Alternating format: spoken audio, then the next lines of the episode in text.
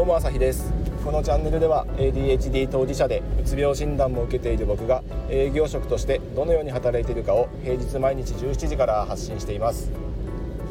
えーと、昨日は音声メディアをやる、えー、意義について、えー、僕なりの解釈を、えー、お伝えしましたが、え今日はその音声メディア市場についてこれまた僕の考えを、えお伝えしていこうと思います。まあ、これに関しては、えーと、音声メディア、え市場が、えー、どんどん拡大していくっていうのがもうほぼほぼ、え確実視されているので、まあ、僕が改めて、えー、下手くそな喋りで言う必要もないんですが、うんとまあ、端的に僕感じているところを2つ2点あるので、えー、それをちょっと、えー、自分で自分の言葉で喋って自分の言葉をもう一回聞くことで、えー、理解を深められると 思ってるんでちょっと改めて、えー、ってみようと思いますあの詳しくこの辺知りたい方はボイシー社長の緒方さんの「えー、ボイステック革命」という、えー、本を読むと、えー、もうすごい詳しくしかも分かりやすく書いてあるのでワクワクする感じ未来が見えてきますから、まあ、これをちょっと参考にしてもらったら、えー、もっと理解が深まるかなと思います。で、えーとまあ、2点あるんですけど1つは、えーと、音声市場がもう海外で完全に伸びまくってる。伸びに伸びまくってる。あの Spotify とか、えーとまあ、Apple Music とか、まあ、Amazon Music とか、まあ、音声音声というかうんとサブスク音楽のサブスクサービスいっぱいあると思うんですが、えー、そういった企業が、えー、ポッドキャストをもう軒並み力入れてやってます。特にその音声を収録したり配信したりっていうそういう専門的な企業をもう買収しまくってそこにすごい注力してるんですね。なので、日本ではまだまだポッドキャストってそんなに流行ってる感ないと思うんですが僕個人的には結構聞いてるんですけど、うんと、2008年ぐらいから、まあ、僕大学生だった頃にポッドキャストを結構聞いてて当時は、えーと、なんだっけ iTunes に、えー、配信されてきてそれを、えー、端末に iPhone とか iPod とかそういう端末に同期してでそれで持ち運んで聞くみたいな、えー、そんなスタイルだったんですけど今はもうね同期なんてしなくても直接端末でダウンロードできるんで、えー、いつでも最新の、えー、ポッドキャストを聞けますよね。だからすごく、え利便性が高くなっている。っていうのもあるし、えーと、各個人が SNS と組み合わせたりしながら自分でオウンドメディアを運営できる。自分でどんどん発信できる。今まではラジオ局だとか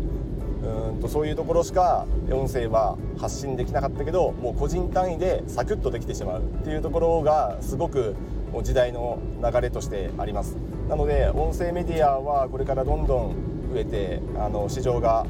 えー、広がっていく、えー、領域かなと。もうこれはほぼ確実ですね。海外で実際になってるし日本は大体海外トレンドを追っかけて、えー、アメリカの、え5年遅れとか言われたりしますけど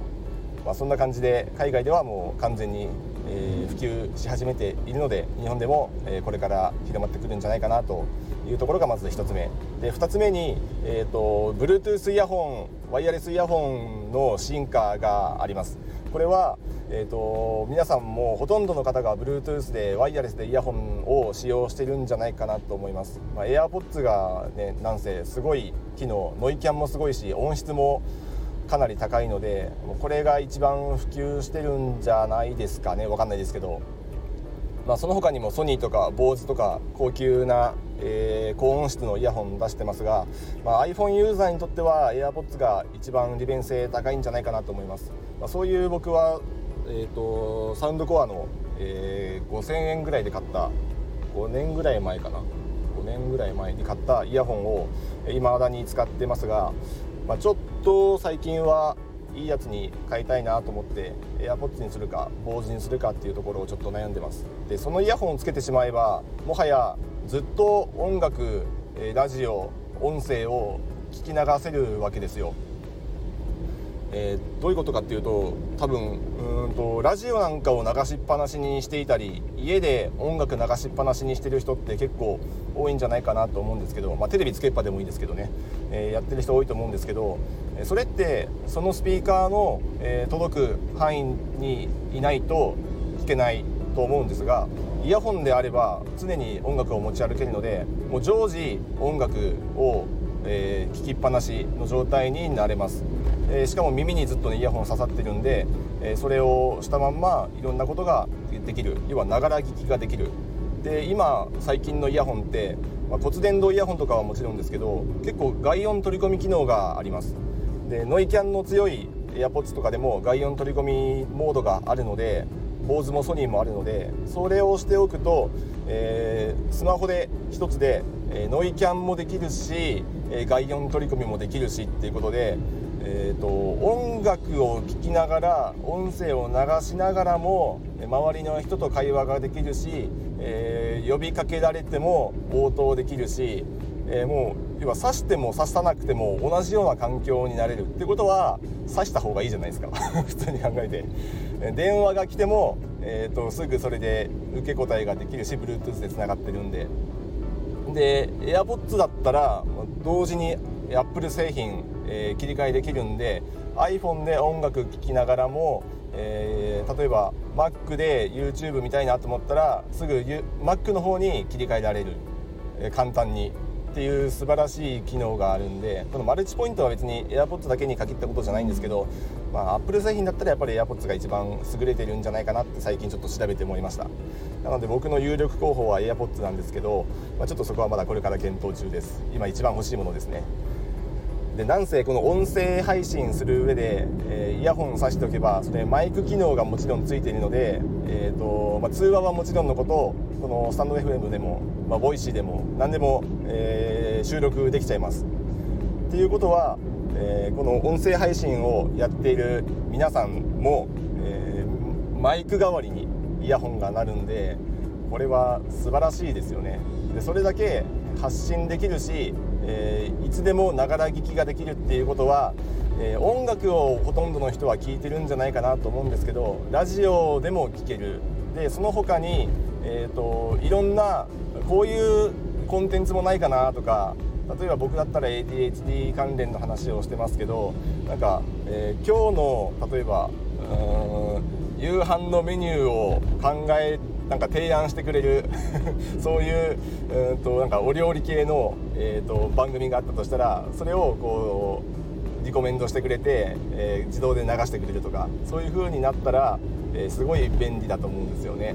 ということはもっともっといろんなジャンルのいろんなコンテンツが、えー、いろんな人がニーズを持ってくると思うのでそういうものをマニアックなものを提供できれば、えー、どんどんリスナーさんが増えるっていうことになってくると思うんでそうなったらもうそれを主要なビジネスとしてえー、フリーランスで働いていけたりもするんじゃないかなと思うんで、まあ、そこはうまくコンテンツ作成と、まあ、配信や、えー、リスナーさんとのコミュニケーションが取れるかどうかによってくると思うんでうまくいく人もいればなかなかねうまくいかない人もいると思うんですが、えー、その辺かなり市場としては有力かなと。で今現在、えこういうところちょっと先見性を持って発信してる人ってまだそんなに多くないんじゃないかなと日本では思うので海外ではいろんな人が発信してるそうですけどまだ日本ではどっちかっていうと少数派？